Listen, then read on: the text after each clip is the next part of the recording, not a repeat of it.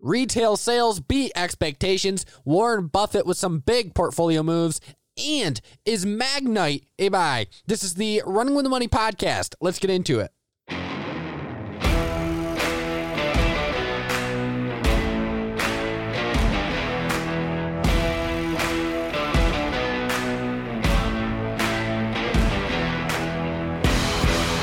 My oh my, what a wild start to the day. With the market going to the downside with the Dow Jones down 34 points, with the Nasdaq down 92 points, S&P 500 down 13 points, Russ 2K down 26 points in the VIX up 3.91%, bouncing off uh, that $21, $22 range right there. Um, now, taking a look at the broader market, uh, well, it's obviously down. Taking a look sector by sector, we see the semiconductors um, not having the best day of the day. Uh, on top of that, a lot of software names down today. The banks mixed. Um, fintech mixed as well. Healthcare mixed. We got a lot of mixed action. Fang down. Amazon beating the trend today, surprisingly, after like two weeks of just straight sell off. Absolutely crazy to me. Um, and then taking a look, uh, really the rest of the market is mixed. So it's kind of just a flattish day across the market with a few opportunities. Shopify down, if I'm reading that right, 8%. Holy smokes. Um, that could be a major buying opportunity, people. Yeah, Shopify down 8% right now, um, down 114 points. Wowza. That could be a buy. It had a huge run into earnings. They delivered earnings. I have not taken a look at those. We will definitely be posting our thoughts um, on Shopify earnings on Twitter, but not at the current moment. But it looks like, you know, Shopify currently down 8%. Um, if those were good numbers that Shopify delivered, I'm sure this could be seen as an opportunity. Too many, something to check out. Go check out Shopify. But taking a look at the broader market today, um, that is what we got. Taking a look at some of the headlines today, you know, COVID 19 numbers, those things are continuing to rise, but it looks like COVID 19 numbers are finally starting to peak. Thank goodness. Um, but you, you know, if you look at the chart of COVID 19 numbers, if you take a look, there is definitely a major peak finally in the numbers. we we are seeing a major decline in COVID 19 spread. Um, and this is a net positive. This is huge and it's very exciting. Um, hopefully, as the vaccine rollout continues, we can get rid of this virus so travel can start again and the world can reopen. Um, so can't wait for that. But Retail sales. We have to talk about retail sales per usual. Um, every once in a little bit, retail sales come out and the market makes a big deal of it. Well, they came out today, and my oh my, a huge beat um, versus the expectations. So, Retail sales came in at 5.3% for the first time in 2021. Um, will increase 5.3%. The expectation for retail sales was, was that retail sales would increase 1.2%. Um, and well, they simply went up way more to 5.3%. So more than doubling the expected increase in retail sales. Uh, the leaders out of retail sales, electronics and appliances increased 14.7%. Furniture and home furnishing stores increased 12%. Online spending at non store retailers went up 11% and food and drink increased 6.9%, even though it was one of the hardest hit sectors um, across all of the retail market. So, definitely big stuff there. The market saw that as positive, and then some other data came out, and the market didn't really like that data. But overall, retail sales solid. Um, the economy overall, you take a look, we're definitely still struggling. Whether we see a quick comeback or not, that is all relative um, to, you know, when COVID 19 finally dies out and all the states fully reopen. If you take a look state by state, there's a lot of states with very low unemployment numbers, um, very low unemployment percentages. And then you have states like New York and California who are still all the way closed up, and their population is so large um, and their unemployment is so high that it, on an overall basis, um, the average unemployment across the United States is still um, quite high. Uh, so definitely something we need to get fixed. Um, and you know, when you get policies that we've been getting, you know, such policies we've been getting out of um, the government so far, which isn't much because they've been busy uh, with, you know, political stuff like impeachment. Um, and I think we can all agree they should be focused on the American people, not impeachment. But who cares? Whatever. That's politics. We're not here to talk about politics. We're here to talk about the stock market. So, anyway, um, taking a look at the stock market, you know, there are definitely uh, correlations between the stock market and the economy. Uh, they don't follow each other clearly because the stock market has been rallying throughout a global recession related to the COVID 19. So it's quite crazy. Um, but I definitely do see an economic comeback uh, on the rise. I think the economy has been on its way back for quite a while, um, and it's definitely a V shape. In that, but you know, some people argue it's a V shape. I argue it's a V shape. Uh, most of the economy has recovered, but it's very uh, sector specific when it comes to the recession. Um, and there are some industries that are still way behind, especially in those lower wage jobs. Um, there's you know not high demand for those lower wage jobs right now because so many places are closed um, that require lower wage jobs. Uh, so that is definitely something to um, take a look at. Remember um, that the economy is still coming back, and there are a lot of opportunities on the recovery trade um, that I believe you can take to be successful. We're going to talk about those, um, but I do like Disney as a recovery play and Boeing. They're both two of my holdings. Wells Fargo is another one.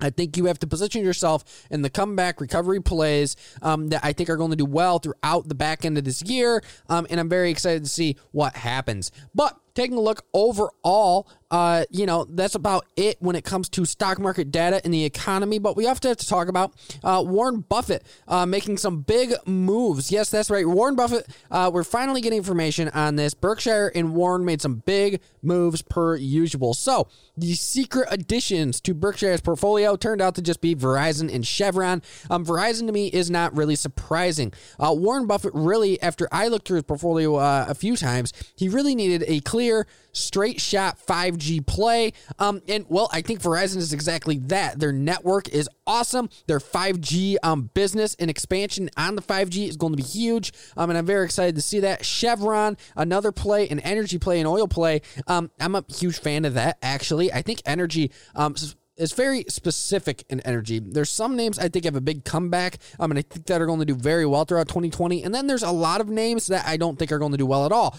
Um, energy is very specific. Um, you almost have to have a specific catalyst for the company, or you know, you know the best of breed when it comes to a certain market sector.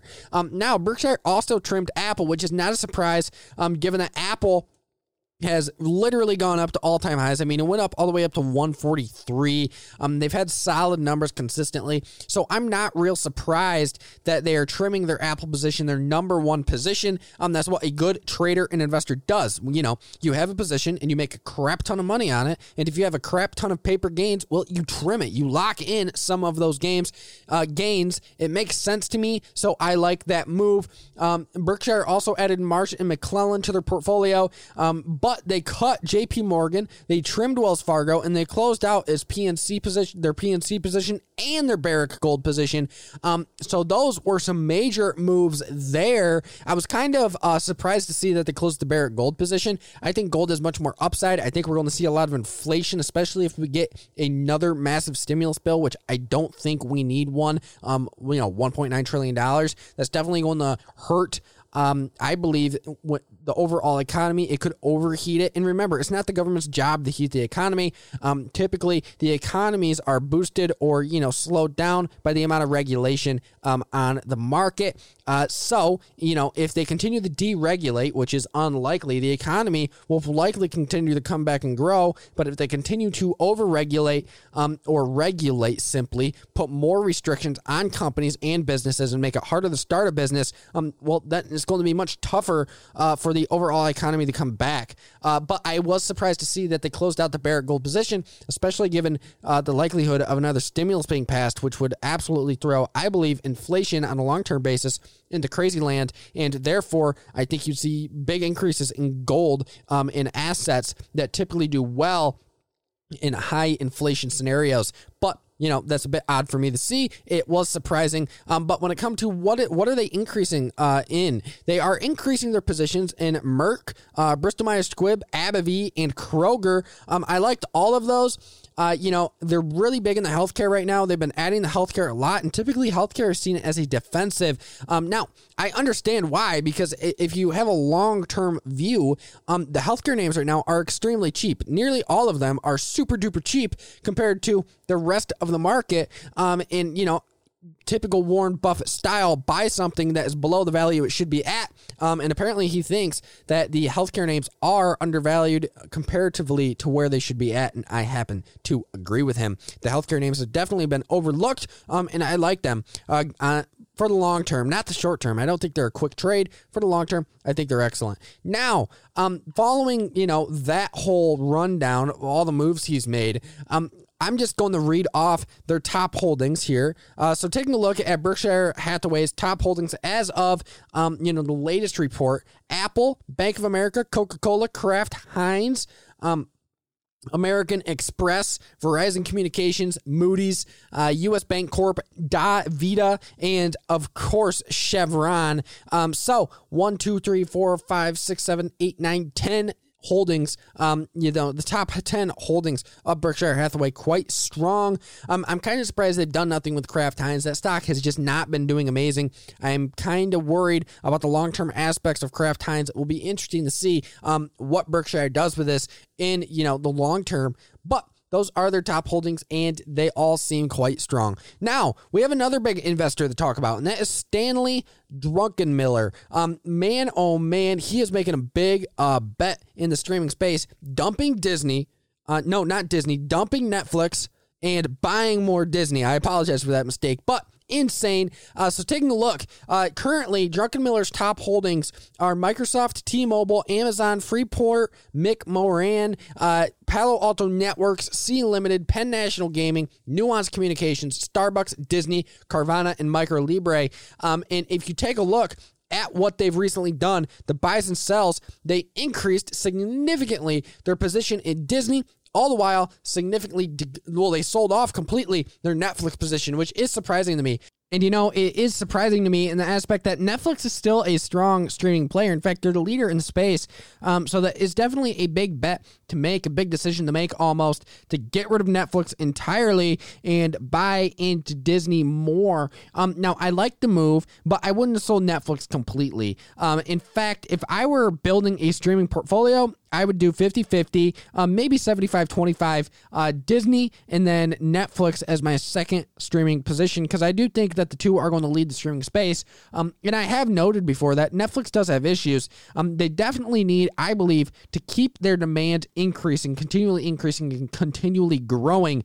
I think they need to come up with newer content. Um, the issue I have with Netflix is every time I get on there, and typically this is the same issue everyone else has that I talk to you get on there and everything's old. Everything is years old. They don't have much new content. And if they do have new content, it's not blockbuster stuff. It is kind of in-house Netflix stuff that's not entirely amazing. Um, so that is uh, my worry is that, you know, Netflix is going to start running out of content that they can put on the Netflix platform because everyone else is coming out with their own streaming platform. So that definitely is a worry to me when it comes to Netflix, but I think that they will figure that out. Um, management has done an excellent job so far, and I have no reason to mistrust uh, management and I think they will definitely do well in transforming um, the Netflix platform and get newer content on there, only improving um, the whole entire Netflix. Uh, I I would say feeling array um, platform. Uh, I definitely do think there are improvements to be made, but I think they continue to grow and people continue to love Netflix. So I'm not super worried about Netflix.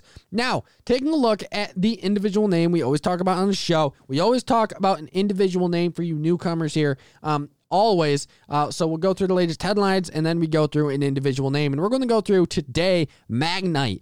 Um, and is Magnite a buy? Well, I do think it's a buy if it sells off and presents an opportunity, but definitely not at all time highs. So taking a look at Magnite. Um, Magnite is a major sell side advertising platform in which provides an automated system to purchase and sell digital advertising. Uh, in recent news, Magnite acquired SpotX, a leading connected TV, or otherwise known as CTV, and video advertising company for $1.17 billion. The deal consists of $560 million in cash and $14 million, 14 million shares of Magnite stock. Now, according to man- management, the SpotX acquisition will form the largest independent CTV video advertising platform.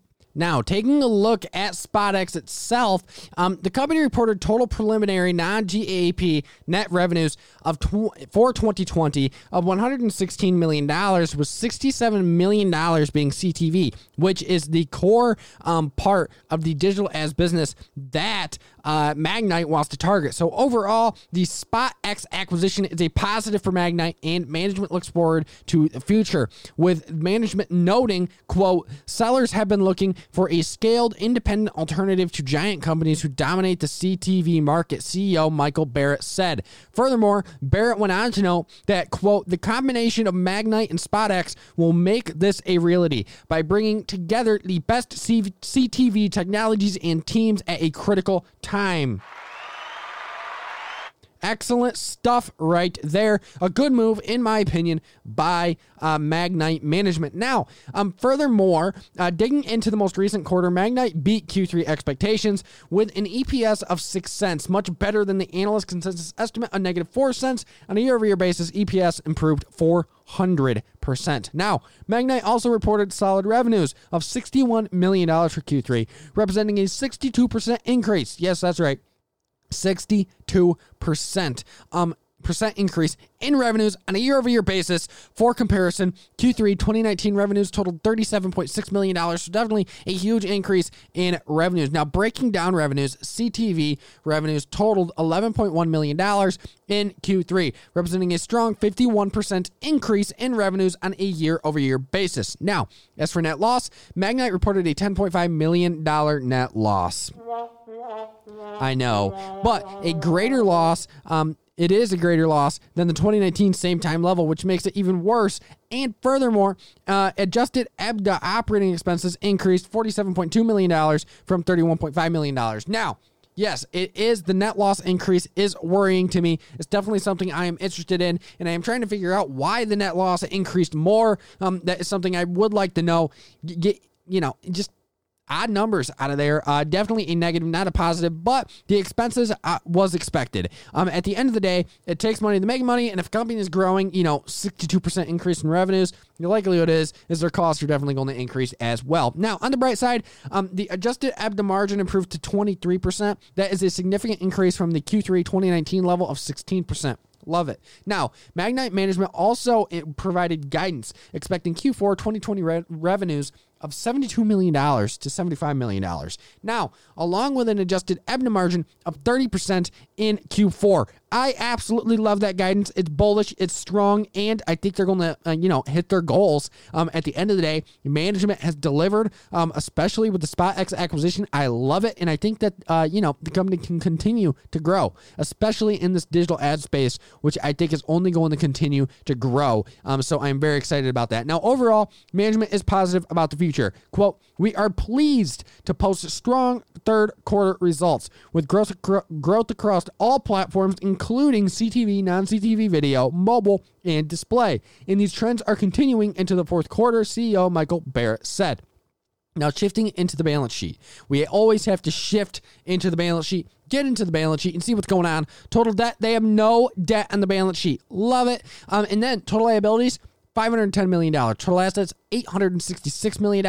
Cash and short term investments of $104 million. So the balance sheet is not bad at all. In fact, it is strong. Now, on a valuation basis, the forward price to earnings is 335.33 times. Not excited about that. I don't like crazy valuations, especially not 333 uh, 335 times uh, forward price to earnings, but it is something to note. Uh, price to sales of 36.78 times, price to book at 19.18 times, and a price to cash flow of a huge 483.64 times. So overall, Magnite is trading at a premium, and that's something to know um, when you know doing all of your research on this investment, possible investment, um, and whether you really want to buy in at such a high premium. Now, taking a look at management, they could definitely be more effective with a return on equity of negative twenty five point one one percent, return on assets of negative two negative 9.62%, and return on invested capital of negative 22.5%. So, my oh my, they could definitely um, use some work there. Management could be more effective. Now, when it comes to the analyst, they are bearish, man,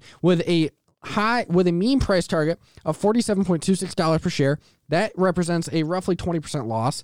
Um, and then a high price target of 70 per share, which is, you know, roughly 15% gain. Well, the low price target is $18.30 per share, and that's like a 70% loss. So overall, the analysts are just not bullish on this one, and I don't think they're looking at the long term on Magnite. I think that Magnite will beat expectations. Now, The big money, quite involved. 73.32% of Magnite is owned by institutions. Top players include the regulars, BlackRock Institutional Trust, Granahan Investment Management, and the Vanguard Group. So, overall, what do I think of Magnite? I think it's around a little too far, a little too fast. But I think if this stock pulls back, which it looks like it could start to, I think it's an awesome buy. Where would I target it? Well, if the stock can get down to i would say the $40 range if it can get down there or around there i would be very interested in it.